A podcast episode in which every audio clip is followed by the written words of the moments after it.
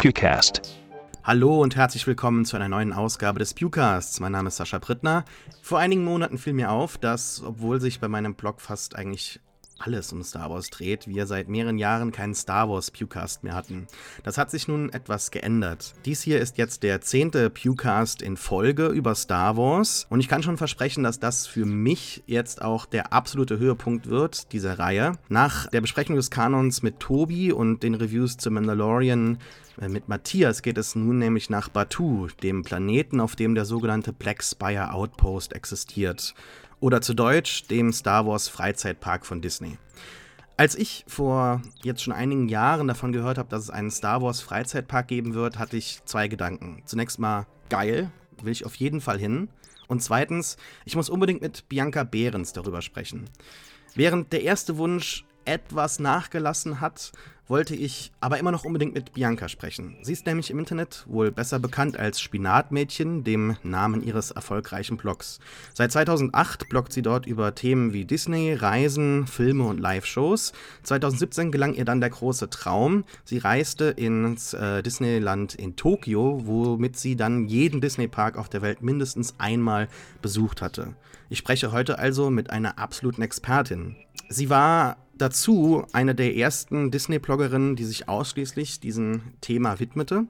Das kann ich wohl als Laie dieser Bubble oder Beobachter dieser Bubble auch sagen. Sie hat also ganz, ganz großes Ansehen auch unter den Disney-Fans.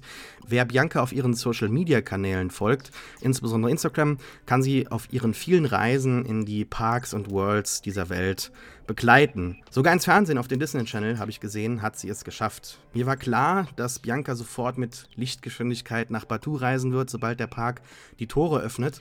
Schon vor einem Jahr sicherte ich mir also diesen Podcast. Ich freue mich, dass es nun endlich geklappt hat. Hallo Bianca, willkommen im Pewcast. Hallo, Dankeschön für die Einladung. Ich freue mich sehr. Ich freue mich auch sehr. Lass uns doch direkt mal anfangen und bei der Freude bleiben. Ähm, wenn du über Disney redest, merke ich oft, das ist reine Faszination, reine pure Freude. Und das ist so, wie ich mich äh, bezüglich Star Wars häufig vor vielen Jahren geäußert habe, inzwischen nicht mehr. Ähm, so eine pure, reine Verbindung. Was macht das denn für dich aus, so diese Faszination Disney oder Disney Parks generell? Also Disney im Allgemeinen ist halt Faszination, weil es einerseits so ein Kindheitsding ist. Also man ist damit aufgewachsen und das war irgendwie schon was sehr, sehr Emotionales. Und äh, ich finde, Disney hat immer da einen besonderen Platz im Herzen, weil es halt dieses Kindheitsding ist. Und ich bin auch ein sehr emotionaler Mensch, von daher passt das ganz gut. Ich finde es aber auch ganz schön, dass Disney als Konzern in den einzelnen Sparten die Sachen vereint, die ich eigentlich ganz geil finde, privat. Also ich bin absoluter großer, äh, großer Filmfan dann liebe ich Freizeitparks. Ähm, ich gehe auch ganz gerne in Musicals. Also es ergänzt sich eigentlich alles ganz gut. Und man muss auch sagen, das, was Disney macht, machen sie eigentlich im Großen und Ganzen auch ganz gut. Das heißt, äh, eigentlich das, was man erwartet, kriegt man in den meisten Fällen zumindest. Und äh, ja, das, diese, diese Leidenschaft hat sich tatsächlich bis ins Erwachsenenalter bei mir ähm, fortgesetzt. Mhm. Bei mir hat sich das nicht so fortgesetzt. Also ich habe auch sehr viele Freizeitparks als Kind besuchen können. Zum Beispiel den Europapark, da haben wir eben schon drüber gesprochen, dass das inzwischen scheinbar nicht mehr so eine coole Sache ist. Und ähm, zu Disney habe ich es nie wirklich geschafft, aber ich habe natürlich auch als Kind unglaublich viele Disney-Filme sehen können, war, kann ich mich daran erinnern, zu diversen Geburtstagen halt ins Kino gegangen mit Freunden. Zum Beispiel, ich glaube, Schön und das Biest oder sowas haben wir gemeinsam gesehen, dann so als, als Event ähm, am Geburtstag oder auch etliche Sonntagnachmittage oder was um die, um die Mittagszeit kam dann die ähm, Disney-Show mit Thomas Gottschalk. Also sehr, sehr viel Zeit damit verbracht. Ich habe zum Beispiel auch so ein Oster-Special Gab es da ein Oster-Special von Disney? Ja, es gab immer Weihnachts... Genau, richtig. Äh, Kann ich mich auch ja. noch erinnern. Also ich habe sehr, sehr viel gesehen, ich habe sehr, sehr viel geguckt und ähm, habe aber trotzdem inzwischen ein eher schlechtes Gefühl, wenn ich an Disney denke. Und das liegt jetzt nicht nur daran, dass ich mit dem äh, Handling von Star Wars vielleicht an diversen Stellen halt äh, nicht übereinstimme, sondern ich muss mir jetzt anfangs, wenn wir jetzt über Disney heute so viel reden, mal auf den Zahn fühlen, sonst bekomme ich wahrscheinlich Bauchweh, wenn wir das nicht tun. Im letzten Jahr hat Disney 80% der Box-Office-Hits eingefahren. Äh, Im letzten Jahr wurde auch der Kauf von äh, 20th Century Fox finalisiert. Tausende Jobs fielen weg.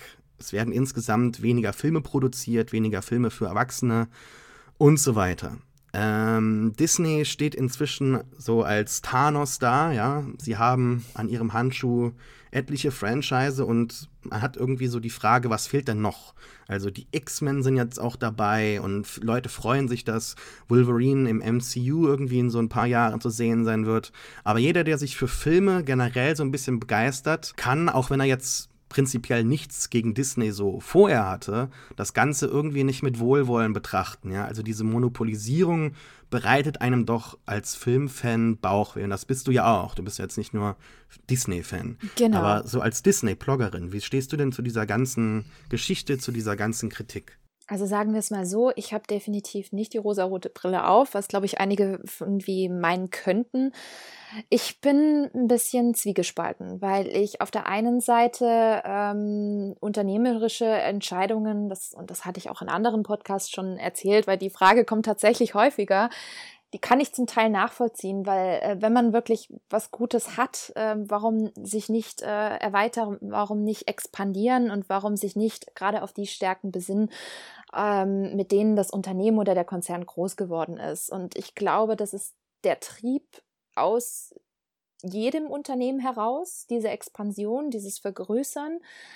Auf der einen Seite sehe ich das auch ehrlich gesagt ziemlich kritisch. Also als ich die, die News zum, zum Fox-Aufkauf gehört habe, dachte ich mir auf der einen Seite so, wow, was, echt jetzt? Ähm, die Simpsons gehören jetzt auch zu Disney. Also für mich auch als, als Simpsons-Fan ist das was, was immer noch nicht bei mir richtig angekommen ist, weil irgendwie passt das nicht so ganz. Ähm, auf der anderen Seite, ja, es ist halt wirklich, Disney hat das Geld, Disney hat verdammt viel richtig gemacht unter äh, CEO Bob Iger und ähm, wollen da natürlich auch größer werden, um, um, um eben noch mehr Marktmacht zu haben. Und ähm, da muss ich dann aber auch auf der anderen Seite sagen, warum haben die anderen Studios es nicht geschafft, in den vergangenen Jahren ähm, ebenfalls wichtige Hits in den Markt zu bringen, um eventuell äh, große Erfolge zu feiern. Also Disney ist ja jetzt nicht der einzige Konzern und das vergessen viele auch noch. Wir haben ja hier ähm, Comcast mit Universal dran. Wir haben genauso Time Warner, ebenfalls zwei riesengroße Medienkonzerne, die es ehrlich gesagt nicht so ganz auf die Reihe bekommen, ähm, äh, mit ihren Produktionen vor, äh, voranzukommen. Also von daher muss ich sagen, Disney hat halt verdammt viel richtig gemacht und sind deswegen in meinen Augen auch so erfolgreich. Und draußen ist Konkurrenz aber die Konkurrenz macht nicht viel und ähm, hat leider auch nicht viel, um es entgegenzuhalten. Und da muss ich sagen, dass das Gut, was sie halt haben, ist vor allem clevere Strategien und Kreation. Und das schaffen die anderen halt eben in meinen Augen gerade nicht so gut wie Disney, was, wo ich mich frage, warum. Und auf der anderen Seite muss man auch sagen, ja, wenn man wieder diese kleinen Perlen haben möchte, die Filmstudios, die wird es in meinen Augen auch noch geben, selbst wenn Disney so eine riesengroße Marktmacht hat. Ich sage jetzt mal A24 etc. Also ich, ich würde behaupten, der, der Filmmarkt wird zwar monopolisiert, aber ich frage mich, warum halten die anderen Konzerne da nicht dagegen? Weil die sind groß genug und könnten es genauso. ja, aber die Macht von Disney ist doch inzwischen ein bisschen zu stark. Es ist unglaublich leicht heutzutage einen Film zu produzieren. Also es gibt sehr, sehr viele Indie-Filme, die ähm, produziert, aber dann nie gesehen werden, die nie in die Kinos kommen. Dann wären wir beim Thema Streaming, wo jetzt natürlich Disney mit Disney Plus auch aufgeschlagen ist und ein riesen ähm, Stück des Kuchens haben möchte und die Machtdominanz halt auch häufig gegenüber den Kinoketten halt oder den Kinos generell halt spielen lässt.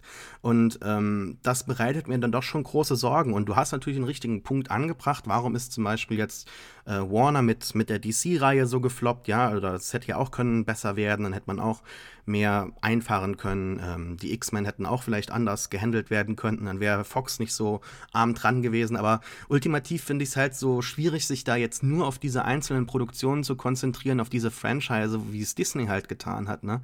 Und dann halt eben zu sagen, ja, Disney hat das gut gemacht, gute Entscheidungen getroffen, was natürlich ja, auf der einen Seite schon stimmt, aber dann halt auch eben Produktionen raushaut, die wirklich seelenlos sind. Also wie stehst du denn zum Beispiel zu diesem Lion King Remake in diesem Jahr, was ja te technologisch unglaublich beeindruckend ist. Ne? Also ähm, wenn man sich anschaut, welche Technik da halt aufgefahren wurde, die ja auch dann jetzt in The Mandalorian ähm, so ein bisschen äh, Platz gefunden hat und mit, mit John Favreau jemanden hat, der das auch wirklich ähm, ja, äh, also ein Regisseur, der das halt erproben, erfahren möchte. Und ich glaube, das hat auch so ein bisschen den Spirit von George Lucas jetzt in diverse Produktionen bei Disney gebracht.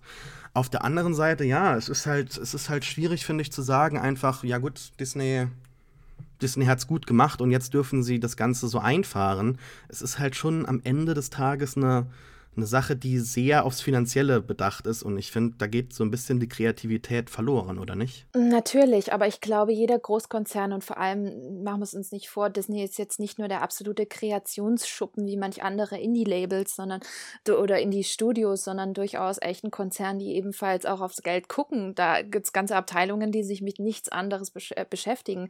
Und das ist eben ein Wirtschaftskonzern, der ähm, sowohl auf die kreativen äh, Dinge achtet, aber natürlich natürlich eben auch auf die Einnahmen. Und ähm, da frage ich mich auch, äh, warum denn nicht? Also ich bin kein großer Fan vom Lion King Remake, überhaupt nicht. Ich äh, fand es sehr, sehr äh, mittelmäßig und ähm, technisch total klasse, mega beeindruckend. Aber ähm, ich saß drin und dachte mir, ja, und jetzt? Toll. Ja, kann man sich mal gucken, angucken, Sonntagnachmittags auf Netflix oder beziehungsweise jetzt Disney Plus ist in Ordnung oder mal im Fernsehen. Aber es, es hat mich halt auch nicht gepackt. Aber wenn man sich die Zahlen angeguckt hat und auch das Feedback von ganz, ganz, ganz vielen Besuchern da draußen, ähm, hat das tatsächlich gezündet. Also mich hat's, mich hat's nicht berührt. Ich kenne aber massiv viele Leute, die es wirklich berührt haben. Und äh, Disney produziert halt eben nicht nur Filme für uns, also für die Cineasten, Liebhaber, was auch immer, Filmkonnoisseure, sondern eben auch für die breite Masse. Und die breite Masse feiert halt ab. Die breite Masse ist mit Lion King groß geworden und die fand auch den Film geil. Und es hat funktioniert. Also es ist nicht mein Cup of Tea, aber ähm, ja, der Film ist, glaube ja. ich, auch nicht für mich gemacht. das stimmt alles, da gebe ich dir recht, aber bevor wir jetzt zu Star Wars kommen und jetzt wieder diese ja, Kritik am Konzern selber mal hinter uns lassen, finde ich es halt schon schwierig zu sagen, ja, die machen Filme für die Masse, aber ich habe das Gefühl, die machen halt nur noch Filme für die Masse. Ne? Also selbst die Buena Vista-Produktion, die haben ja auch nachgelassen. So, ich habe das Gefühl, wenn ich mir so Disney-Kataloge ansehe für die nächsten Jahre, das ist halt wirklich nur Hit nach Hit nach Hit und alles garantiert auch ein Hit. Ne? Das ist ähm, ja ist ein Thema für sich. Darum soll es aber heute nicht gehen, äh, nicht ausschließlich. Nämlich, es geht um Star Wars Freizeitparks. Und Galaxy's Edge ist jetzt nicht der erste, also es ist der erste Star Wars Freizeitpark, aber es ist nicht so die erste Attraktion, die man besuchen konnte. Es gibt nämlich Star Tours und ähm, diese komischen, diversen Tanzshows, wo dann Boba Fett rauskommt und gegen Darth Maul irgendwie so ein Dance-Battle äh, gibt. Also ich habe noch nie genau hinterfragt, was das ist, wo das ist, ähm, was da passiert. Es gibt so ein Foto, wo George Lucas äh, auch so ganz traurig neben diesen Figuren steht und es so wirkt, als hätte er sich wahrscheinlich gerade diese Show angesehen und gedacht, oh mein Gott, was habe ich getan? Und das war sogar noch vor dem Verkauf an Disney. Also äh, sehr, sehr komisch. Ähm, kannst du ein bisschen was dazu sagen zu der Geschichte der Star Wars Freizeitparks oder der, der Integration halt in Disney generell mit Star Tours? Ja, natürlich. Also äh, ich glaube, zuallererst müssen wir erstmal den Begriff Freizeitpark klären, weil das, was man in den Parks erleben kann, sind keine Freizeitparks. Das sind Themenbereiche beziehungsweise einzelne Attraktionen. Ähm, das, was man von Star Wars sehen kann, ist kein eigener Freizeitpark. Ein Freizeitpark ist zum Beispiel Magic Kingdom, der, der bekannte Schlosspark in Walt Disney World in Orlando. Man geht rein und hat verschiedene Themenbereiche mit unterschiedlichen Attraktionen, Restaurants. Das, mhm. was jetzt für Star Wars gibt, Galaxy's Edge, ist ein Themenbereich. Das heißt, es ist ein einzelner Themenbereich, der zwar riesig ist, also er ist echt groß im Verhältnis zu anderen Themenbereichen, die Disney bisher geschaffen hat und auch in anderen Parks weltweit, aber es ist kein Freizeitpark, es ist ein Themenbereich.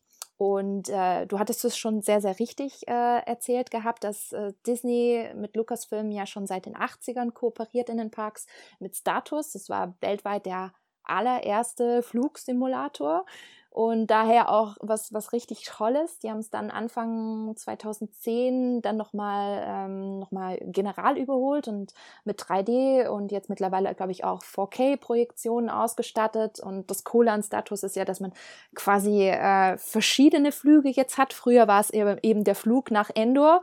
Und äh, heutzutage sind es verschiedene Parts und Kapitel, die unterschiedlich kommen. Also du hast jedes Mal theoretisch ein neues Erlebnis, weil es ganz, ganz viele Kombinationsmöglichkeiten gibt von Zielen, die du erleben kannst. Und das war damals schon relativ gut umgesetzt und es war so das einzige Star Wars-Feeling, was man so haben konnte da draußen, also zum wirklich Erleben. Und äh, in diesen Parks, wo es das, äh, wo es das gab, Status, das waren die Hollywood Studios, gab es, und jetzt kommen wir zu deinen Tänzern, gab es nämlich die sogenannten Star Wars Weekends. Und die gibt es schon seit ein paar Jahren nicht mehr. Äh, ich glaube, seitdem die das auch angekündigt hatten, dass äh, Galaxy's Edge kommt. Und das war eigentlich immer so ein Fan-Event im, ich glaube, Mai, wo man immer an verschiedenen Wochenenden, mehrere Wochenenden hintereinander, bestimmte Sachen erleben konnte. Und diese, dieses Star Wars Dance-Off war das.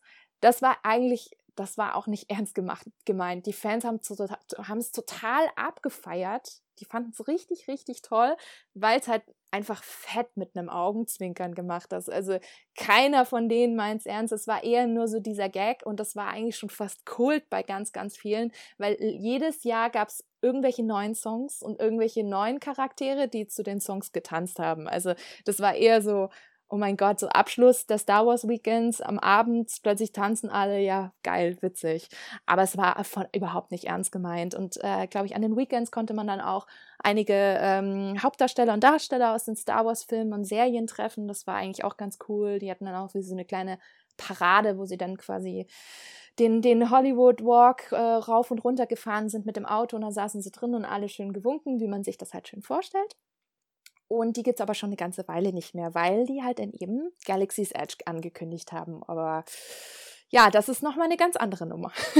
ja, richtig. Aber lass uns doch mal diese Zeitreise machen. Es ist 2012, 30. Oktober, glaube ich, 10 Uhr abends. Disney kauft Star Wars.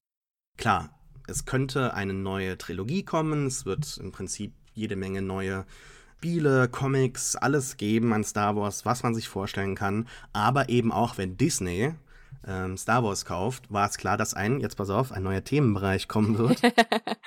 es ist 2012 und du wüsstest, 2019 macht der erste Themenbereich auf Galaxy's Edge, ein Star Wars Themenbereich. Wie würdest du dir denn, wenn wir jetzt nicht wüssten, wie es aussieht, den idealen Star Wars äh, Bereich vorstellen? Das ist, das ist eine ziemlich schwierige Frage und zwar auf verschiedenen Ebenen. und zwar, ähm, das Problem ist, 2012 war die Freizeitparkbranche noch nicht auf dem Level, wie es jetzt heute oder vor ein, zwei Jahren war. Das heißt, ich glaube, wenn man 2012 Star Wars als Themenbereich gemacht hätte, hätte man bekannte Szenen, Planeten, alles, was man irgendwie kannte aus den Filmen, hätte man eins zu eins einfach umgesetzt im Park. Hätte man mhm. reingepackt, dann hätte man noch ein paar Attraktionen genommen und Gutes. So, hier, guckt euch den Todesstern an oder sowas. Das war noch damals so ein bisschen die Denke, man nimmt bekannte Sachen und klatscht sie rein. Ähm, wenn ich mir das damals hätte vor, vorstellen können, dann wären es natürlich logischerweise die ganzen alten Charaktere gewesen. Ne? Also die komplette Star Wars Story eigentlich um die Originaltrilogie mit Luke, Leia, Darth Vader etc. Also ich glaube, das hätte ich mehr in die Richtung mir vorgestellt, als es jetzt quasi heute ist, weil wir wissen ja, Batu bzw. Black Spire Outpost ist ja was sehr Neutrales, nämlich, ne? Ja, ja. Genau. und deswegen sieht es halt eben heute anders aus, weil in meinen Augen hat sich die Freizeitparkbranche und die Trends und das aktuelle, wirklich das State of the Art, also das Niveau, auf dem man arbeitet, hat sich massiv geändert in den letzten acht Jahren. Ähm, man macht nicht mehr, oh, ich nehme jetzt den Todesstern und baue ihn eins zu eins hin, sondern man überlegt sich, wie man die Leute, und da kommt dieses wunderschöne Wort Immersion auch rein, ähm, wie man sie immersiv in diese Story einbettet und so, dass wirklich jeder Gast es versteht, der auch überhaupt keinen Zugang hat zu Star Wars und seinen Charakteren. Und deswegen gibt es jetzt Batu, deswegen gibt es Black Spire Outpost und nicht Tatooine oder irgendwas anderes, was man eben kennt, sondern etwas was ganz Neues. Und ich finde, dadurch eröffnen sich ganz, ganz viele neue Möglichkeiten im Storytelling. Man muss einfach nur auch oft auf die Bücher und Romane mal schauen. Da gibt es mittlerweile mindestens zwei Romane, die sich nur um Galaxy's Edge drehen. Dann gibt es noch einen Comic von Marvel, der ebenfalls noch erschienen ist. Also wirklich man hat viel mehr Möglichkeiten. Man hat viel mehr Möglichkeiten, die Leute auch anzusprechen, die zum Beispiel nicht Star Wars mögen oder keinen großen Zugang haben. Und deswegen sieht jetzt zum Beispiel Black Spire Outpost so aus, wie es eben heute jetzt aussieht. Weil ich glaube, 2012, wenn dann Disney gesagt hätte, wir machen jetzt mal einen anderen Park, äh, mal einen Star Wars Park, äh, beziehungsweise Themenbereich, dann hätte es, wäre es, glaube ich, deutlich anders ausgesehen. Ja. Mhm, mh. Ja, du hast schon gemerkt, worauf meine Frage abzielen soll. Ja. Weil wenn ich mir so einen Star Wars-Themenbereich vorstellen würde, dann sähe es nicht so aus wie jetzt. Man kann natürlich, wenn man sich die ganzen Designelemente angeschaut hat, es gab da vor allem so eine schöne Preview mal vor ein paar Jahren, wo dann so ein wirklich imposantes Modell aufgebaut wurde, kann man sehr viele Designelemente erkennen. So manche Dächer sind von Naboo inspiriert, andere äh, Bögen in der Straße sind irgendwie von, von Naboo inspiriert. Also es ist so ein Mischmasch von allen Star Wars-Elementen. Man kann es erkennen, dass es eindeutig Star Wars sein soll. Es ist aber eben nicht Star Wars, wie man es kennt aus den Filmen, eins zu eins. Und da kann ich vielleicht die Marktstrategie erkennen und auch ähm, anerkennen und respektieren, dass man da halt eben Star Wars-Fans und äh, nicht-Star Wars-Fans ansprechen wollte, sodass halt jeder, der nach äh, Disneyland fährt, halt eben was daran hat. Aber ultimativ, so als Fan, denke ich mir schon so, ich war noch nicht da. Ja, du warst da, ich war nicht da, deshalb kannst du mich und sollst du mich bitte auch kritisieren und, und korrigieren. Ich war aber schon auf diversen Cons und habe mir da natürlich Cosplayer angesehen und wenn ich mir das so anschaue, dann sind die Leute, auch die Fans, oftmals wirklich darauf aus, ein Foto zu haben von ihrem richtig coolen äh, oder neben einem richtig coolen Cosplayer, ein Foto zu machen auf einem äh, Stuhl des Imperators und halt eben nicht so komplett diese neue Erfahrung zu machen. Ich glaube, diese Immersion, ähm, wenn sie denn überhaupt funktioniert, da müssen wir drüber reden. Ich habe da nämlich meine Zweifel. Wenn das dann funktioniert, okay, gut. Aber ich weiß nicht, ob ich auch als Besucher darauf ultimativ aus wäre. Weil, wenn ich mir das jetzt so anschaue in Videos, ist es natürlich komplett was anderes. Ich kann mir auch ein Video von Akon ansehen und ich weiß, wenn ich dann vor Ort bin, ist es ein ganz anderes Gefühl. Ich fühle mich äh, viel freudiger, ich ähm, habe viel mehr Spaß daran, die ganzen Details zu erkennen und es ist halt einfach was anderes, als wenn man nur ein Video anschaut. Deshalb klar. Aber ultimativ denke ich mir, a, stören doch die ganzen anderen Besucher ein, wenn man da so rumläuft. Und ähm, was ist denn mit den Shows, die dort teilweise da sind? Man kann Ray ansprechen, aber dann habe ich auch Leute gesehen, die dann mit Ray, die gerade irgendwie so was am Spielen ist, ein Foto machen wollten. Und dann sagt sie, sorry, Chewie has to repair the Falcon. Was im Prinzip eine Ausrede ist dafür, dass sie halt gerade gehen muss, weil sie zu einer Show geht. Und da waren die Leute halt super enttäuscht, weil es denen halt eher um das Foto ging. Und dazu, wenn ich mir auch so anschaue, was da so rumläuft in dem Park selbst, dann fehlen mir zum Beispiel Druiden, da fehlen mir Alien-Charaktere, Charaktere, vor allem Legacy Aliens, mal von äh, den alten Prequel oder äh, alten, der alten Trilogie halt, dass man irgendwas erkennt, äh, sondern nur diese neuen Sachen laufen da halt eben rum. Und da denke ich mir halt oftmals, warum muss es denn unbedingt diese Sequel-Trilogie sein? Ja gut, wenn man es halt dann halt integrieren möchte damit und, und die Filme, die laufen, aber die sind jetzt auch vorbei, das ist ein anderes Problem, ne? Ähm, ist das denn ultimativ so die richtige Entscheidung gewesen? Und, und da gibt es ja ganz böse Zungen und Gerüchte, die sagen, es war jetzt nicht nur eine reine Entscheidung, eben zu sagen, ja, wir machen so, so eine Immersion, so eine Geschichte für halt alle Parkbesucher, sodass man halt eben, wie du gesagt hast, diese Entwicklung in den Parks generell halt abdeckt oder verfolgt. So, es gibt ja auch diese Pandora-Geschichte und äh, mit, mit äh, den ähm, Guardians gibt es was und mit Spider-Man. Alles sehr, sehr beeindruckend, alles sehr toll gemacht und da ähm, kann ich das auch erkennen, auch jetzt jetzt mit der Rise of the Resistance Attraktion. Das ist alles gut gemacht, aber ultimativ habe ich immer wieder so im Hinterkopf den Gedanken so, mein Gott, warum ist es denn die Sequel-Trilogie geworden? Und da gibt es Leute, die sagen online in Foren, ja, es liegt so ein bisschen an den Lizenzrechten, dass anscheinend George Lucas noch, ähm, obwohl Star Wars verkauft wurde, an den Charakteren gewisse Lizenzrechte noch besitzen würde. Und wenn jetzt quasi Disney einen Freizeitpark aufbauen würde oder einen Themenbereich, ähm, wie wir das uns eben vorgestellt haben, so naiv, äh, 2012, dann müssten theoretisch Disney, ähm, müsste Disney noch George Lucas Geld bezahlen und das wollte Disney nicht. Kann ich mir nicht vorstellen. Kann ich mir nicht vorstellen, weil du siehst trotzdem Darth Vader in den Parks, ne? Also geh doch mal, geh mal äh, in die Hollywood Studios. Es gibt genauso Bereiche, da kannst du ebenfalls noch die alten Charaktere genauso treffen, ja. Auch im Disneyland Paris. Wir haben jetzt die Legends of the Force, die äh, Star Wars Season, die komischerweise dieses Jahr zum letzten Mal dort zu sehen ist. Ich weiß nicht warum. Ähm, aber dort genauso. Du kannst dort Darth Vader treffen. Du kannst auch genauso äh, äh, einige Charaktere aus, den, aus dem alten Kanon treffen. Und deswegen glaube ich ehrlich gesagt, für einen Konzern wie Disney Disney, der unglaublich viel Geld hat, ist das in meinen Augen das geringste Problem. Also, ich, dass ich daran daran, also das möchte ich gerade echt sehr stark bezweifeln.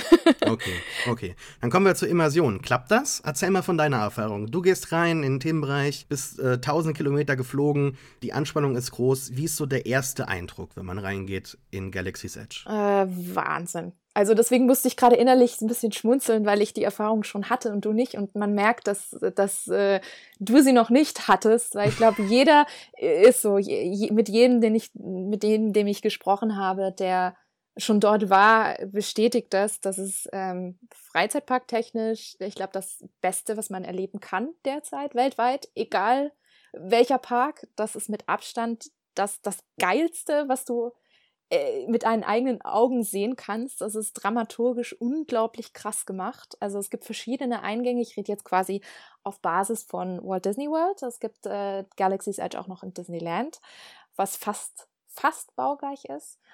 Also du warst in Florida. Ich war in Florida, genau. Und ähm, es ist schon, wenn man den einen Haupteingang, nenne ich es jetzt mal, äh, nehme, ähm, unter so eine du Unterführung quasi durch, das ist so eine geile Transformation, was man damit macht. Äh, man merkt, das Gestein verändert sich plötzlich in dem Tunnel und man kommt plötzlich raus in, in einem Land, möchte ich sagen, wo, du, wo man merkt, okay, es fängt an, sich zu verändern, der Boden ist anders, die Geräuschkulisse ist der absolute Wahnsinn, weil man echt wirklich auf alles geachtet hat. Man hört äh, Maschinen, man hört ähm, Raumschiffe immer mal wieder über einen hinwegfahren, irgendwas, was startet, irgendwelche Beep-Geräusche. Also du merkst, okay, ich bin jetzt wirklich an einem Ort, wo quasi sich die Resistance so ein bisschen zurückgezogen hat und, und man ist da komplett schon mit, äh, mit, also man wird direkt reingezogen und man läuft und läuft, also es ist auch echt weitläufig. Es ist nicht so, dass du reinkommst und sagst, ah, zack, hier ist der Millennium Falcon, sondern es wird richtig inszeniert, weil der Millennium Falcon ist wirklich im hintersten Eck. Und du brauchst, egal von welchem Eingang, die längste Zeit, um den Falcon quasi zu sehen. Und das ist wirklich eine, ein, ein Spannungsaufbau, weil für viele ist das wirklich der absolute Oha-Moment, wenn man da reingeht. Und ich bin quasi so gelaufen, dass ich erst über den Bazar gegangen bin, wo man die einzelnen Merchandise-Shops auch sieht und keiner verkauft wirklich schrottiges, billiges Star Wars-Merch, sondern das ist alles wirklich in dieses Batu-Storytelling mit eingebettet, was ich echt geil fand.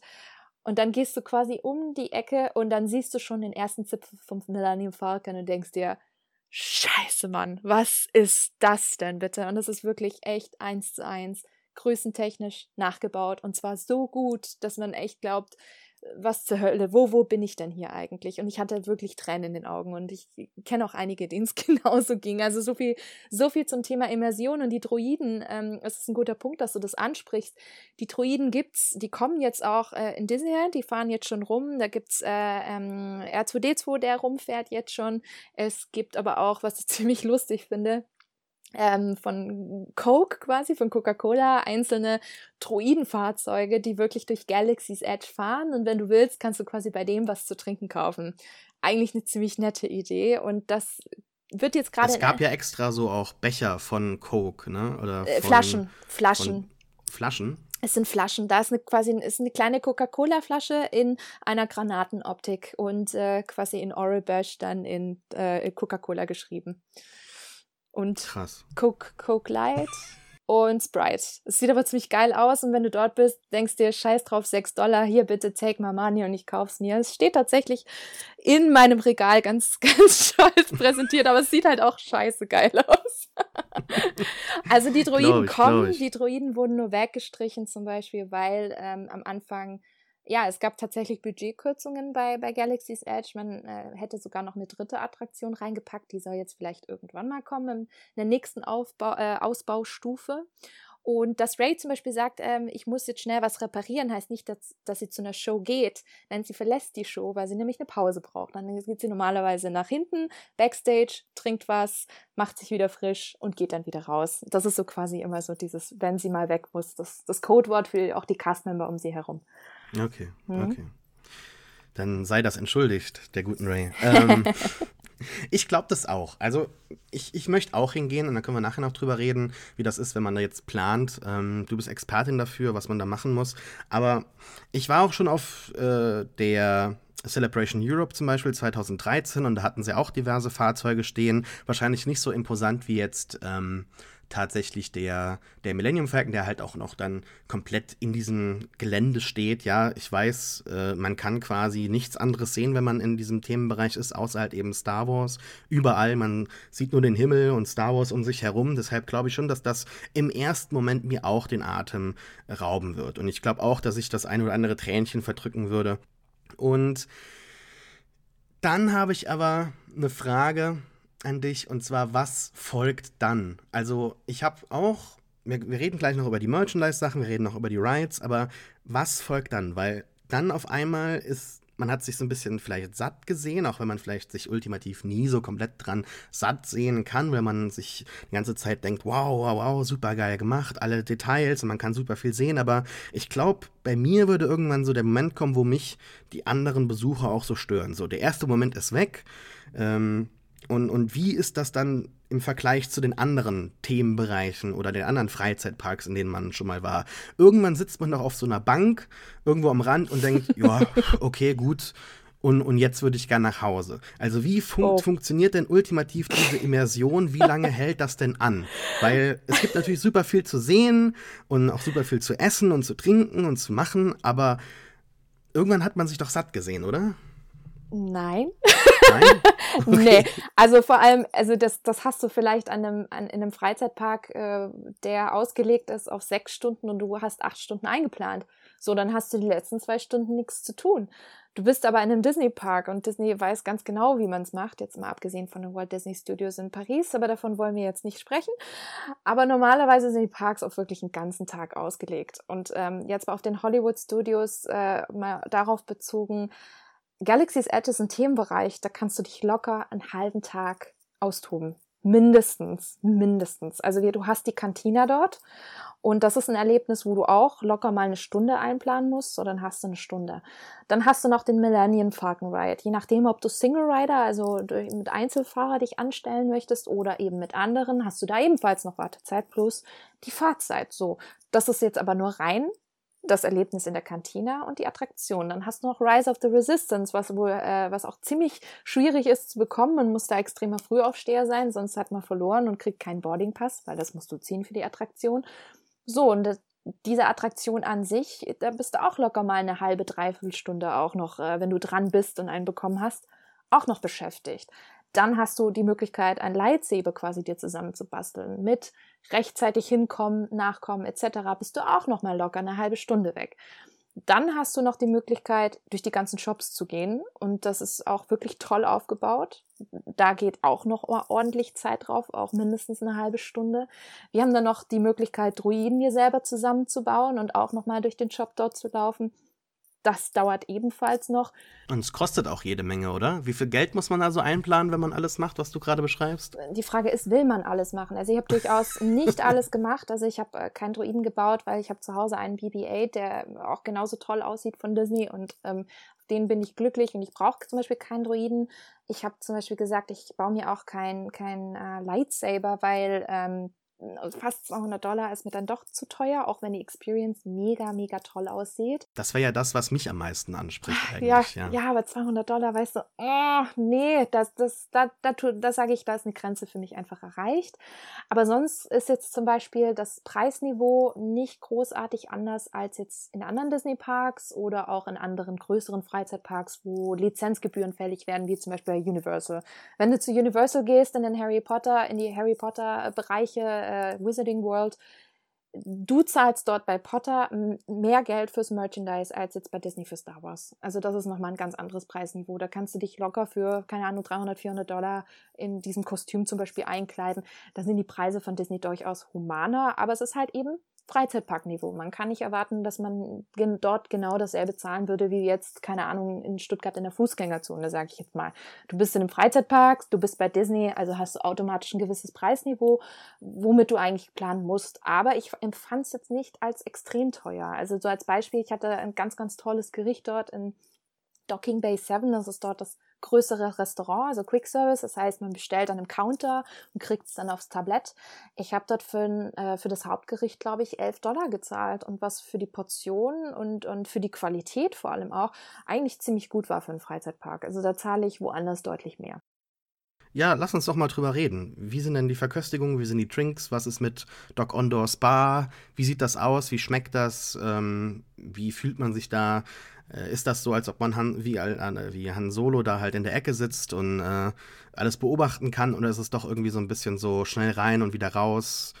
Ähm, entwickelt sich da ein Gefühl für diese Welt oder ist es halt auch nur so ultimativ ein guter Fake?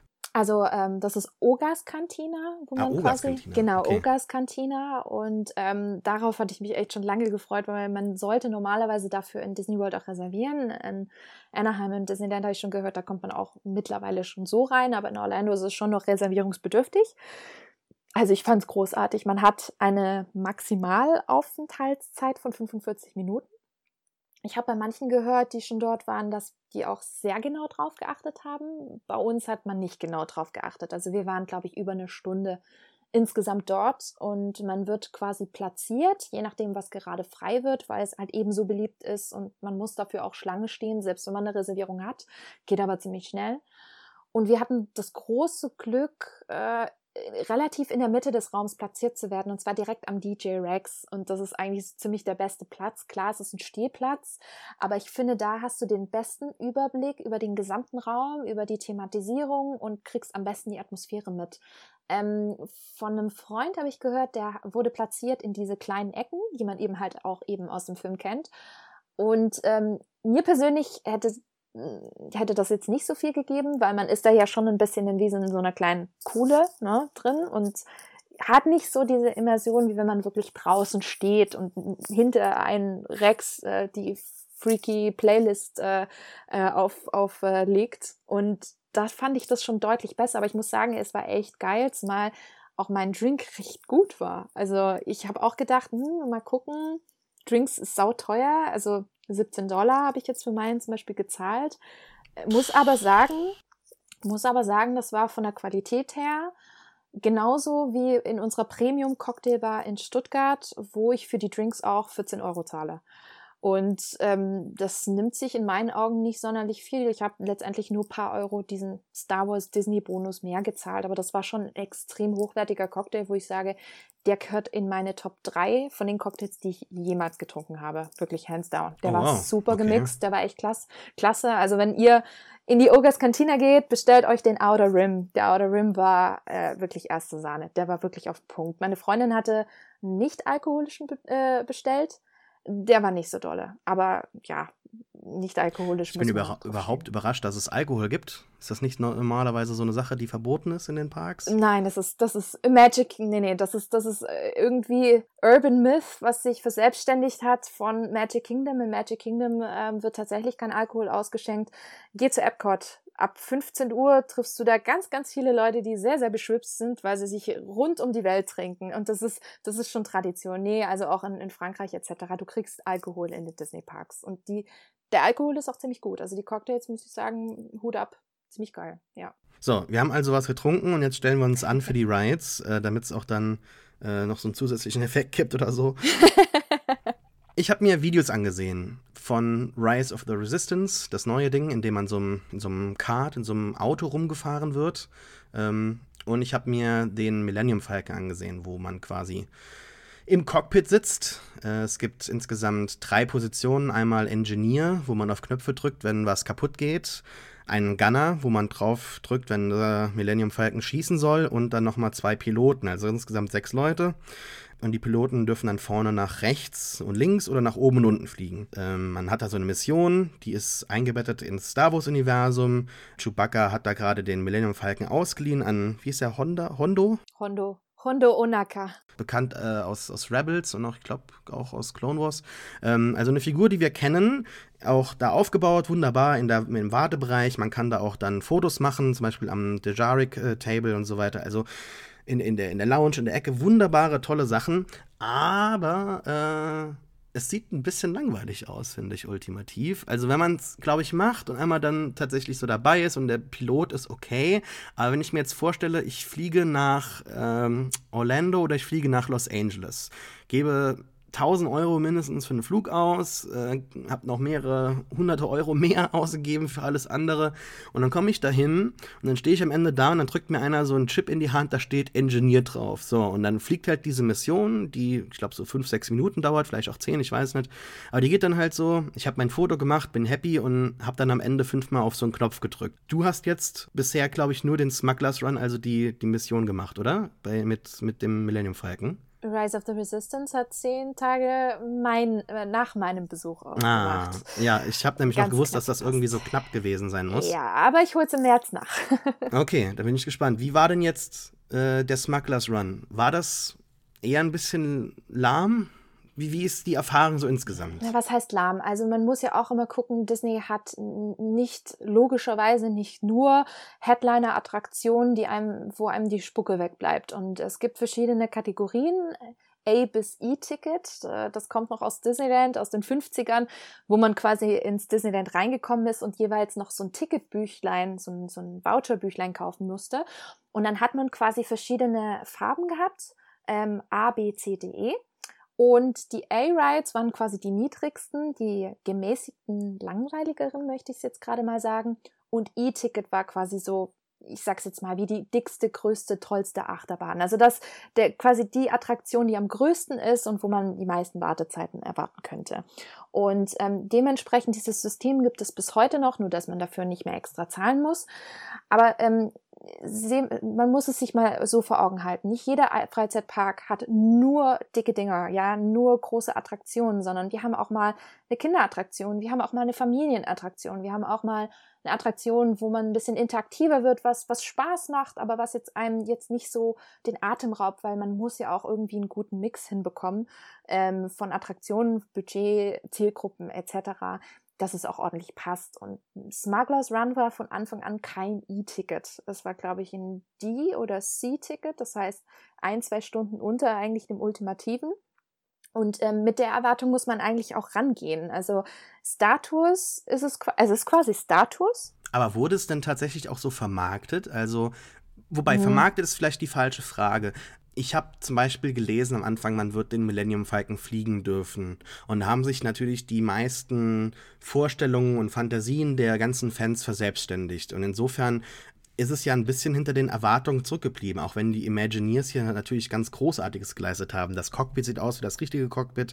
Auch die, die Rear Projection ist es, glaube ich, ne, um das Cockpit herum sieht halt wahrscheinlich aus, als würde man da wirklich fliegen. Aber ist das nicht ein bisschen, naja, wenig naja, was soll das wenig sein? Wir haben einen Millennium Falcon, man muss ihn zum Fliegen bringen. Man versucht quasi einen Simulator, ich meine, wie will man den Falcon sonst fliegen? Es gibt keine aktuelle Technologie, die das irgendwie anders machen würde. Ist ja, so.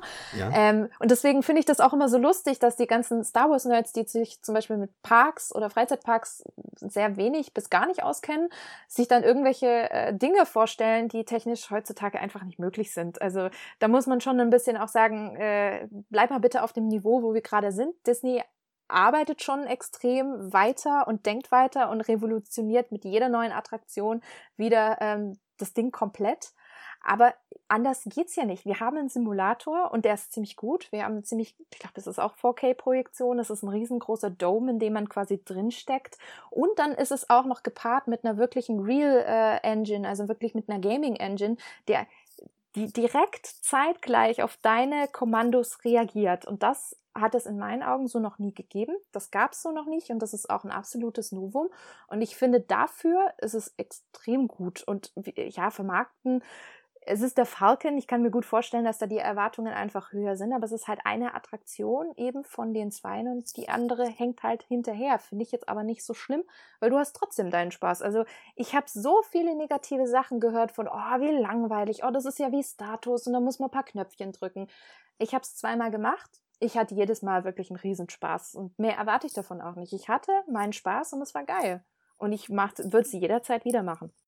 Ich glaube, so ein bisschen die Vorstellung war, dass man da tatsächlich an so einem äh, äh, im, im, Stuhl sitzt im Cockpit und hat dann so einen Joystick in der Hand und spielt dann halt tatsächlich wie so Rogue Squadron oder so und, und kann dann selber rumfliegen, weil rein technisch geht's ja eigentlich, oder? Also bei so einer Gaming-Konsole, dass man da halt theoretisch dann halt irgendwie rumfliegen könnte. Ich glaube, da kommen so ein bisschen die Vorstellungen her, dass man da halt aber gedacht hat. Aber du fliegst hat, ja, aber du fliegst ja. Ja, also aber man kann ja, man ist ja trotzdem irgendwie so ein bisschen so in den festen Bahnen drin. Zum Beispiel Peter Schiretta, der äh, äh, Chefredakteur von Slash Film und irgendwie auch Bewohner von Batu, glaube ich. Also wenn es irgendwie so ein äh, vom Bürgermeister vom Black Spire Outpost so ein Ehrenbürgermedaille oder so Urkunde gibt, dann müsste der die bekommen. Der hat nämlich jetzt einen YouTube-Kanal, Ordinary Adventures, wo er halt eben auch in jede Menge Parks geht und halt irgendwie, ich habe das Gefühl, jede Woche zwei, drei Videos zum Themenbereich Galaxy's Edge rausbringt. Und der hat dann auch schon versucht, so ein bisschen mit diesem Game, mit dieser Engine zu spielen. So was ist möglich. Also was passiert, wenn man im Prinzip die ganze Zeit keinen Knopf drückt, wenn man keinen äh, Joystick irgendwie bewegt? Was passiert? Kann man im Prinzip äh, die Mission failen? Kann man da äh, den Millennium Falcon so crashen, dass halt nichts passiert? Und da muss man ja auch sagen, da gibt es schon unterschiedliche Enden, unterschiedliche Möglichkeiten. Wenn man zum Beispiel rauskommt und man hat gar nichts gedrückt, ist das Ding natürlich überall angeeckt und kaputt gegangen und dann ähm, sprühen da auch so Funken. Also ein sehr toller Effekt. Aber so ein bisschen ultimativ ist man ja drin gefangen in den wahrscheinlich in den Möglichkeiten der heutigen Technologie, was halt so Freizeitparks angeht, weil da werden ja auch tausende von Leute den ganzen Tag drin sein. Ne? Also insofern, ich verstehe das schon alles, aber es ist ultimativ, glaube ich, so ein bisschen hinter den Erwartungen zurückgeblieben, was aber auch nicht jetzt die Verantwortung oder die Schuld von Disney. Es geht jetzt nicht um bei mir um eine Schuldfrage, versuche jetzt nicht so zu graben nach, nach dem Schuldigen, aber so, so ein bisschen habe ich mir dann auch gehofft, jetzt muss, und das hat man auch bei vielen Leuten gehört, auch der Peter Schredder, jetzt muss mit Rise of the Resistance das Ganze so ähm, rumgerissen werden, das Ruder, und jetzt muss da was kommen. Und da sitzt man ja auch im Prinzip die ganze Zeit nur in diesem Kart drin und wird halt so rumgefahren. Oder? Also ich glaube, die besonderen coolen Momente sind noch nicht, durfte man noch nicht abfilmen oder ich habe es zumindest noch nicht Wait, gesehen. Korrigiere ähm, mich.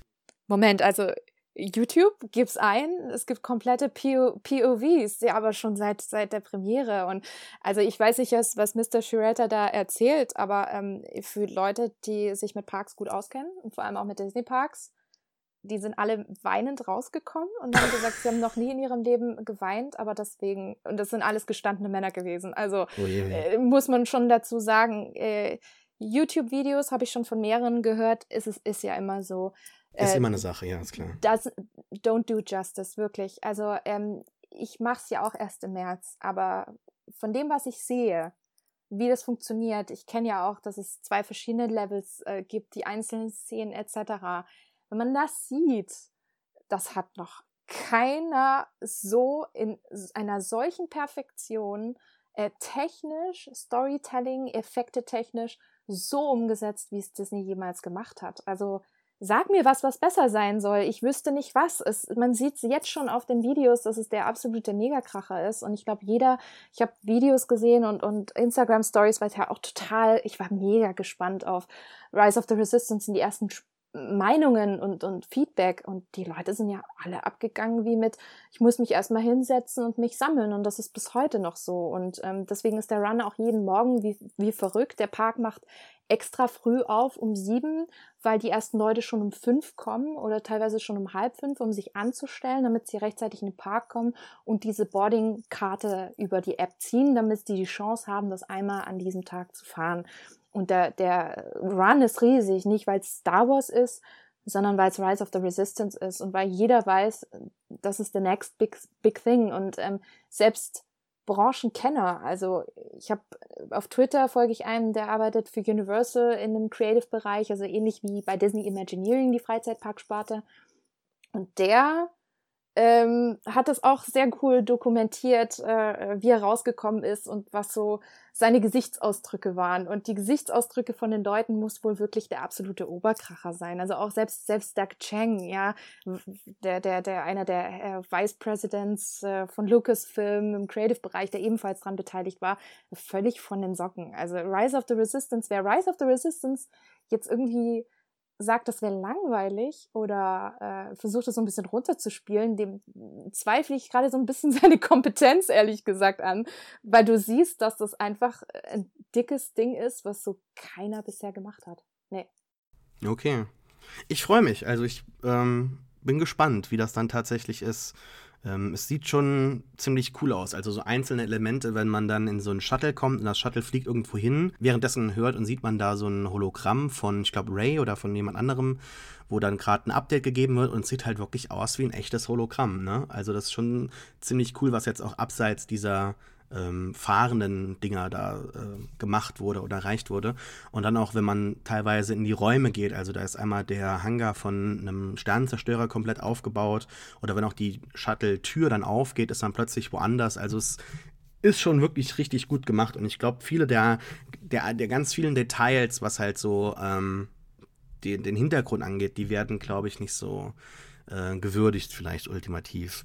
Ähm, das geht auch so ein bisschen auf die Einkaufsmeile äh, zu, oder das trifft auch für die Einkaufsmeile zu. Die ist nämlich wirklich wunderbar gestaltet. Was ich mir so an Videos angeschaut habe, wenn man da rumgeht, also in jeder Ecke sieht man irgendwelche Rohre oder irgendwelche Druiden, abgestellte Sachen, Kisten und es sieht halt alles genauso aus, wie man sich das vorstellt, wie man es halt kennt von Mos Espa, Mos Eisley oder ähm, von irgendwelchen anderen Basaren im Expanded Universe. Es sieht so aus, wie man sich das vorstellt. Nur als halt Galaxy's Edge aufgemacht hat und Smugglers Run halt eben nicht bei einigen Leuten so der große Hit war, gab es die Kritik, dass jetzt dieser Themenbereich von Star Wars eigentlich nur eine große Mall ist, eine große Einkaufsmeile das kann man, denke ich, vielleicht kritisieren. Dann muss man aber sagen, wenn man an Star Wars Merchandise denkt, dann kommen mir Bilder jetzt in den Kopf von irgendwelchen Notizblöcken irgendwo in einem, im, im Kaufland oder sowas oder in anderen äh, so, so, so Star Wars Stifte oder sowas. Ne? Also irgendwie sowas, was, was man nicht direkt so in einem Comicladen kaufen könnte. Und da gibt es natürlich auch wieder Sachen, so einzelne Star Wars Kappen oder also so Cappies oder halt äh, Rucksäcke. Aber was es dann bei Galaxy's Edge zu kaufen gibt, das hat mir dann doch so ein bisschen ähm, ja, die Sprache verschlagen, weil, also ich hätte jetzt nicht gedacht, dass es das alles gibt.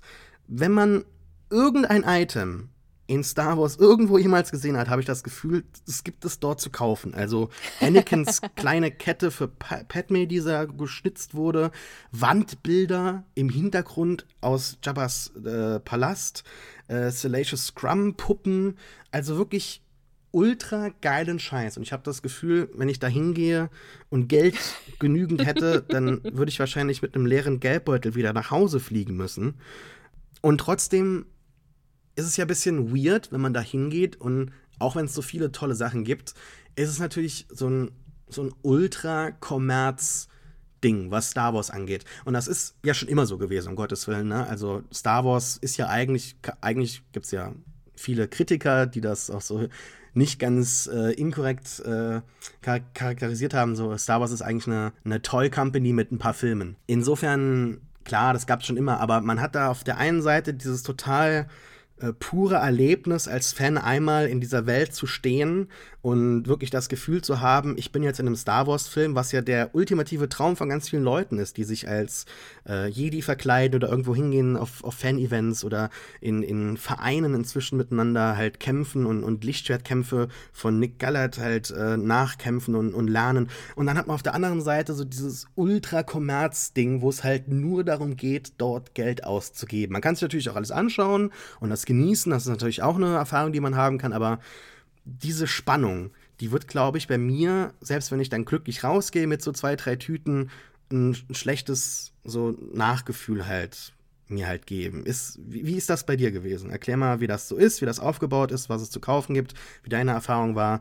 Star Wars Mall, was auch immer. Siehst du also die ich Kritik? Muss ich muss sagen, ich habe ja so viel Kritik im Vorfeld von Galaxy's Edge gelesen, in so vielerlei Richtungen.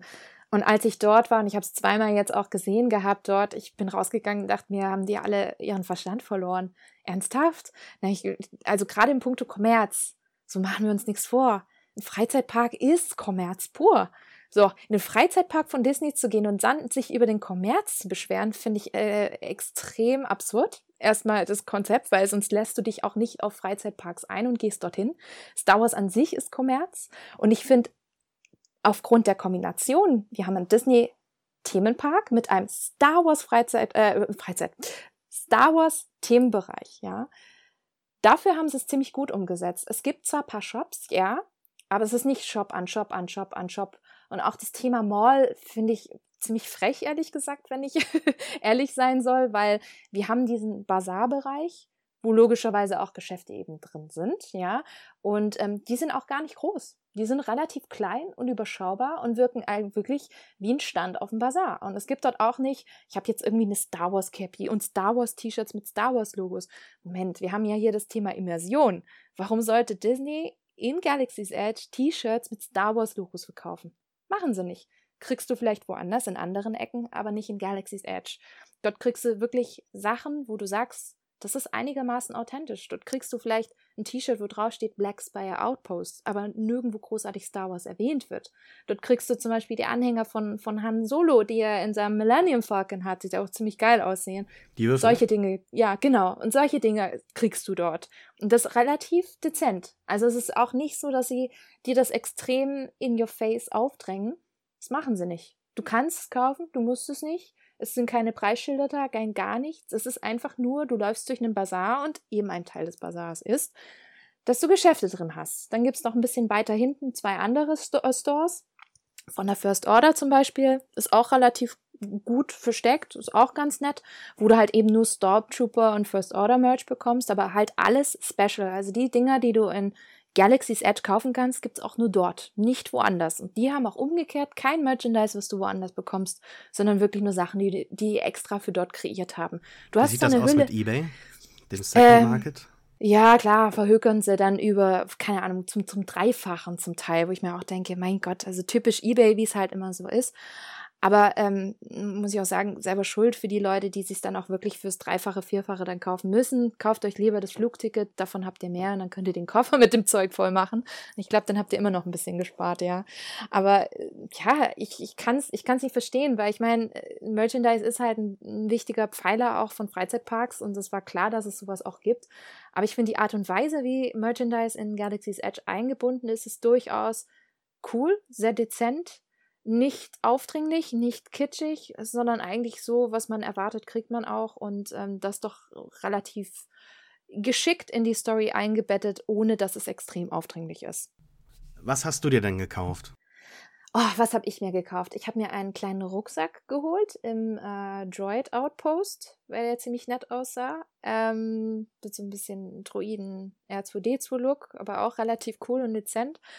Ähm, ich habe mir tatsächlich paar Plüschtiere gekauft. Das glaubt man gar nicht. Weil es gibt dort echt äh, äh, süße Plüschtiere von Star Wars. Und zwar nicht diese, ach, keine Ahnung, Chewbacca in echt, sondern es gibt einen Stand, da kriegst du kleine Püppchen von den Hauptcharakteren, sowohl die alte Trilogie als auch die neue. Und die sind in einem Stil gemacht, als ob es, keine Ahnung, dort von irgendeinem Händler selbst genäht wurde. Also es hat diesen, diesen so als ob es Legenden wären, die tatsächlich ja. existieren im Universum, ne? Richtig, und das war auch dieser Grundgedanke dahinter, äh, während sie diese Püppchen gemacht haben, so durch Sagen und Weitererzählungen hat man quasi diese Püppchen angefertigt und die sehen auch sehr self-made aus, muss man sagen. Und die fand ich großartig. Weißt du, wo die Yoda. hergestellt werden? äh, wir wollen nicht drüber reden, aber wir wissen ja, wo, wo Disney unter anderem sein Merchandise produziert. Ja, mhm. aber ich muss, ich muss sagen, der Look ist schon sehr, sehr gut gelungen und äh, fand, den, fand das Design einfach geil und habe gesagt, okay, die müssen auch noch mit. Dann habe ich mir Ray, glaube ich, und, und Yoda und Chewie quasi geholt und Wahrscheinlich wird es im März noch ein paar andere Sachen geben. Aber das hat mir zum Beispiel sehr, sehr gut gefallen. Und dann natürlich, was habe ich noch mitgenommen? Ähm, die äh, Bierdecke in Ogas Cantina, weil die darf man sich natürlich immer mitnehmen und die sind relativ geil designt. Ähm, die gab es mich auch. Und ein Postkartenset. Und zwar war das sehr, sehr geil designt, wie dieses, so, so ein alter Retro-Look mit den einzelnen Destinationen und äh, ziemlich cool designt. Und ich glaube, das, das hatte ich mir auch noch gekauft. Aber ich glaube, mhm. das war es auch. Also da habe ich mich, habe ich mich sehr brav zurückgehalten. Ja. Ich glaube, das wird mir wesentlich schwerer fallen. Also gerade gerade das mit dem Lichtschwert, das ist etwas, was mich total begeistern würde. Also mhm. dafür wäre mir die Reise wahrscheinlich schon selber wert, ne? Also alles. Ähm, würde ich wahrscheinlich alles andere nicht machen, aber dieses Lichtschwert selber bauen ist schon extrem cool. Das konnte man ja auch jetzt in ähm, dem neuen Star Wars-Spiel, hier Fallen Order. Und dass man da nicht eine Möglichkeit hat, eben sich das Lichtschwert, das man digital baut, irgendwie so liefern zu lassen, weil die Teile existieren ja alle und die sind inzwischen komplett kanonisiert, sodass man halt weiß, es gibt äh, diesen Griff und es gibt dieses Ende und ähm, dann gibt es noch hier oben, wo dann das Lichtschwert rauskommt, ähm, bestimmte Modelle und das kann man sich alles so selber zusammenbauen und auch die Farbe dann halt raussuchen mit einem Kristall, den man dann auch irgendwie so ähm, sich noch zusätzlich kaufen kann in anderen Farben. Also das ist schon eine Sache, da muss ich wirklich sagen, da haben sie sich wirklich extrem viele Gedanken gemacht und ähm, bedienen da die Fans auch wirklich, wirklich gut. Kommen wir mal zur Zukunft von Batu zu sprechen. Jetzt ist die Sequel-Trilogie gerade mit The Rise of Skywalker zu Ende gegangen. Äh, es gibt Bücher, hast du eben gesagt, die in Batu oder auf Batu im Plex Bayer Outpost spielen. Aber es gibt auch ein Buch, ich glaube, es ist eines dieser Thrawn-Bücher, ich glaube das zweite, das neu geschriebene, in dem Anakin oder Padme einmal auf Batu auftauchen. Könnte es sein, dass man da auch mal so ein Revamp hat, also eine äußerliche Umgestaltung dieses äh, Themenbereichs, sodass man sagt, okay, und jetzt spielt das Ganze irgendwie so zwischen A New Hope und Empire Strikes Back, sodass man sagt, hier hat sich gerade die Rebellenallianz versteckt, kurz bevor man irgendwie bei Hoth oder sowas halt aufschlägt. Oder was steht denn noch an mit den Star Wars Hotels, die auch noch kommen sollen, ähm, wo auch so ein noch krasser ähm, äh, Rollenspieleffekt halt reinkommen soll, dass man halt wirklich da ähm, auch, wenn man rausguckt aus dem Fenster äh, im Hotel, also es soll halt so ein, so ein Kreuzer sein, der halt irgendwie durchs Star Wars-Universum fährt äh, oder fliegt, also, dass man halt eben raus ins Weltall schaut und halt, wenn man dort ist, so zwei, drei Tage komplett im Star Wars-Universum da sein kann. Äh, wie siehst denn du so die Möglichkeiten? Was ist da geplant und, und was kommt da noch auf die Star Wars-Fans zu? Also geplant ist aktuell nichts. Ich glaube eher, dass man bestehende Attraktionen erweitert, wie zum Beispiel Smugglers Run äh, hat ja aktuell nur eine Mission. Es war ja die Rede, dass äh, der Millennium Falcon mindestens drei bekommen könnte, die dann per Zufallsprinzip an dich quasi ausgelost werden. Also ich bin mir sicher, dass das demnächst kommen wird, und zwar relativ in, naher Zukunft. Ich, ähm, ich fände es krass, wenn sie plötzlich sagen, oh, wir machen jetzt ein Revamp und versuchen jetzt die Zeit in Batu umzudrehen, weil es wäre ein absolutes Novo und ich glaube, das hatte, hätte vorher sonst noch keiner gemacht gehabt. Ich glaube aber, dass das wahrscheinlich nicht der Fall sein wird, so wie ich Disney kenne im Parkbereich. Also ich glaube, wenn, dann wird es auf jeden Fall flächentechnisch erweitert.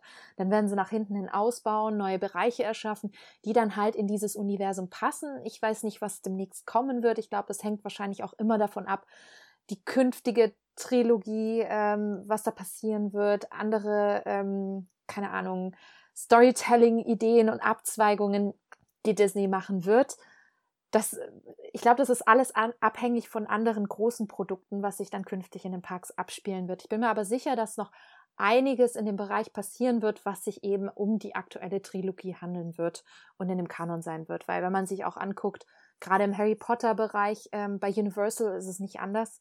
Ähm, da baut man ja auch immer weiter, immer weiter, obwohl die Saga komplett abgeschlossen ist. Und ähm, ja, Fantastic Beasts kriegt da zum Beispiel einen eigenen kompletten Themenbereich in einem ganz anderen Park. Und ich könnte mir sehr, sehr gut vorstellen, dass wenn man wirklich was komplett Neues hat, was mit Batu nicht vereinbar, äh, zu vereinbaren ist, dass man dann vielleicht auch wirklich komplett neu anfängt und neuen, quasi einen neuen Bereich macht. Das ist das Einzige, was ich mir gut vorstellen könnte. Ich glaube aber schon, dass man gerade bei Batu im Bereich der neuen Trilogie, äh, Trilogie bleibt. Ja. Mhm. Und mit den Star Wars Hotels? Was ist da geplant? Hotel. Also es ist ein Hotel, was kommen wird. Also es sind keine Hotels. Äh, viele reden von Hotels, weil man dann nicht weiß, in welche anderen Parks es kommen soll. Also ähm, Rumor has it, dass es auch nach Disneyland Paris kommen soll in ein paar Jahren. Äh, bin ich aber gespannt wegen den Sprachbarrieren. Und Warum gibt es überhaupt gar keins in, also kein, kein Galaxy's Edge äh, irgendwo sonst? Warum nur in den USA? Warum nicht in Paris zum Beispiel? Naja, man muss ja irgendwie starten. Also man kann ja nicht drei Galaxy's Edge gleichzeitig weltweit bauen. Das ist budgettechnisch äh, eine Katastrophe. Ressourcentechnisch war schon Galaxy's Edge zweimal mehr oder weniger gleichzeitig zu bauen fast nicht machbar. Und deswegen hat sich auch zum Beispiel die Öffnung des großen, ähm, der großen Hauptattraktion Rise of the Resistance hat sich ja verzögert.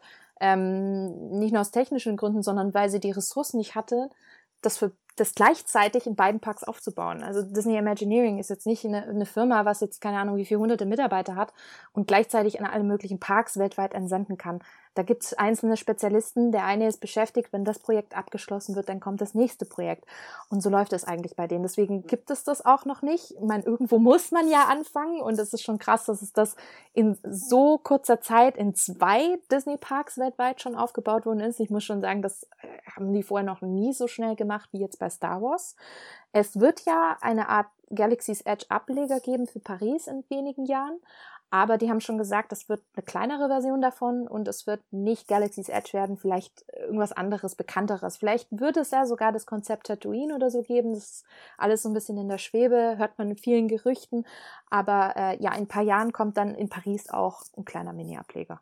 Jetzt sagen wir, jemand hat Bock, da jetzt hinzufahren, selbst.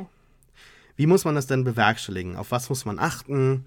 Wie viel Geld muss man einplanen? Was ist so das Budget für Flug, für ja, die Hotels oder so drumherum? Wo geht man am besten hin? Ähm, was muss man einplanen? Gib uns mal ungefähr jetzt für die interessierten Menschen einen Plan. Ähm, das kommt immer ganz drauf an, wie diejenigen ihre Reise zum Beispiel planen würden. Also es gibt ganz, ganz viele, die fliegen nach Florida und gehen nach Disney World vielleicht ein, zwei Tage maximal und dann kann man sich zum Beispiel die Disney's Hollywood Studios rauspicken. Dort findet man Galaxy's Edge und ähm, wenn man noch will, noch einen anderen Park oder macht Universal oder so. Und dann die restlichen Tage wird dann rumgereist, man geht nach Tampa oder keine Ahnung, Sanibel Island, was es nicht alles gibt. Und dann gibt's die Leute, die sagen, boah, ich finde Freizeitparks mega geil und ich würde gerne mir mal anschauen, was Disney so gemacht hat. Und das würde ich generell jedem ans Herz legen, weil ich glaube, die meisten und das merke ich auch immer wieder auf Twitter im Filmbereich gerade, kennen halt eher die deutschen Freizeitparks oder vielleicht ein bisschen Disneyland Paris. Und denjenigen möchte ich es echt stark ans Herz legen, euch die anderen Parks nämlich auch anzugucken, weil das, was Disney in den USA oder auch zum Beispiel in Japan macht, ist einfach crazy shit. das ist wirklich ein, ein, Level, was wir in Europa nicht mal annähernd erreichen werden, sowohl in puncto Attraktionen, Immersion, als auch äh, in puncto Qualität, also auch Servicequalität, Essen etc. Und ähm, ja, ich habe jetzt zum Beispiel die letzten Jahre äh, mit äh, verschiedenen Freundinnen Disney World Urlaube gemacht, wo wir dann teilweise eine Woche oder zehn Tage nur in Orlando waren. Und das, da gibt es zum Beispiel Leute, die sagen, boah, ich kann mir das gar nicht vorstellen.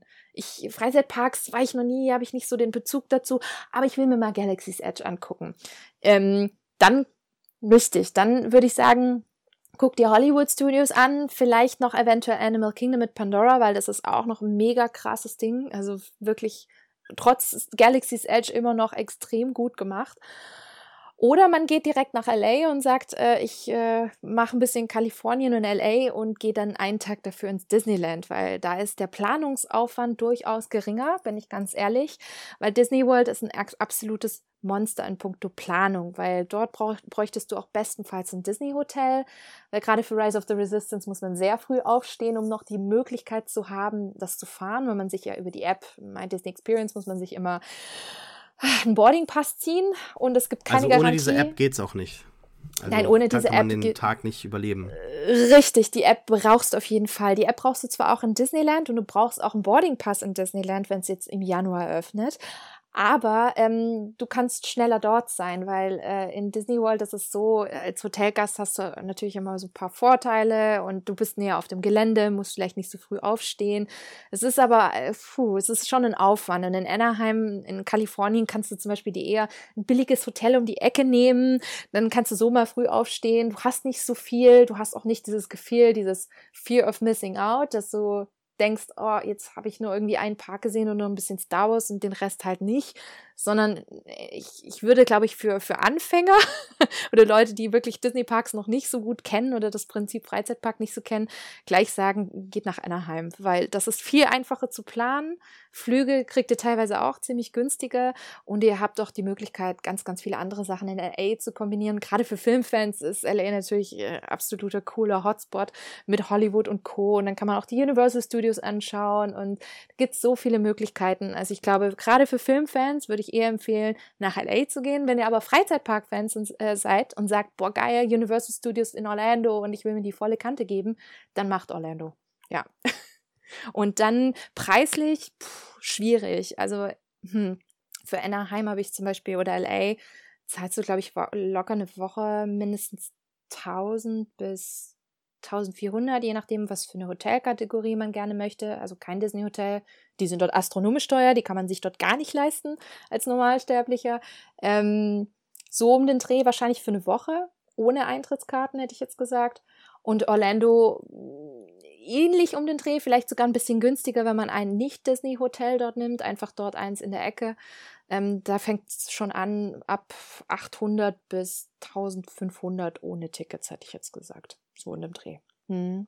Ich weiß nicht, also es ist schon so eine Sache, wo ich mir denke, also es ist jetzt nicht super teuer, aber es ist schon viel Geld dafür, dass ich nur halt eben, also wenn man es natürlich mit anderen Sachen verbindet, natürlich nicht, aber ähm, ich habe die Idee, dass im Sommer halt noch zusätzlich an so ein USA, also ich fahre länger in die USA, aber woanders hin und habe ich gedacht, wenn ich ja schon da bin, könnte ich das ja eventuell damit kombinieren. Und wenn ich mir jetzt überlege, all das halt eben noch nur dafür dran zu hängen, dass ich einmal in diesen Park fahre, dann habe ich schon große Zweifel. Und ich habe heute auch so ein bisschen so den Anwalt des Teufels gespielt, weil ich halt mich halt äh, sehr ich finde schon, dass ich mich breit informiert habe. Ich weiß nicht, ob ich mich gut informiert habe, weil du hast mich ja doch schon ein paar Mal korrigieren müssen oder mir halt sagen müssen, ja, nee, Moment, das sind äh, böse Gerüchte oder das sind Erfahrungen von Leuten, die das Ganze wahrscheinlich jetzt nicht so respektieren und so weiter. Deshalb, ähm, ich habe mich breit informiert und ich würde es halt schon ganz gern, ich würde schon ganz gern hingehen, aber ich versuche es mir so ein bisschen auch auszureden. Aber ich habe jetzt doch irgendwie schon Bock ultimativ. Kannst du, wenn jetzt noch jemand einen Restzweifel hat, ähm, kannst du noch irgendwas erwähnen als Abschluss, warum man das auf jeden Fall als Star Wars-Fan einmal machen müsste oder gemacht haben muss?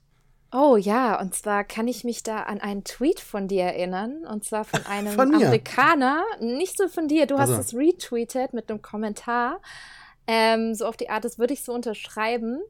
Ich bin ähm, jetzt ganz nervös. Und zwar zum Punkto, äh, zum Thema wann bin ich ein echter Star Wars-Fan? Was muss ich alles getan haben, so. um ein echter Star Wars-Fan zu sein?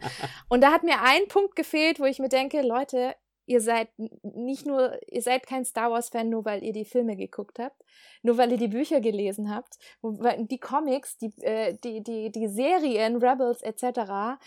Es gehört da auch noch dazu, Galaxy's Edge mindestens einmal in seinem Leben besucht zu haben, weil ganz ehrlich, das ist das muss schon sein. Das ist ein absolutes Muss. Das ist nicht so ein nice to have. Ach, da gibt es ja was mit Thema Star Wars und da bummel ich jetzt rum. Nee, also ich finde für jeden, der wirklich ein Herz für Star Wars hat, ein Herz für Storytelling, für gute Umsetzung und einmal in seinem Leben Teil von Star Wars sein möchte. Und ich rede nicht von Comic-Cons, das ist, nee, äh, glaube ich, zehn Level drunter.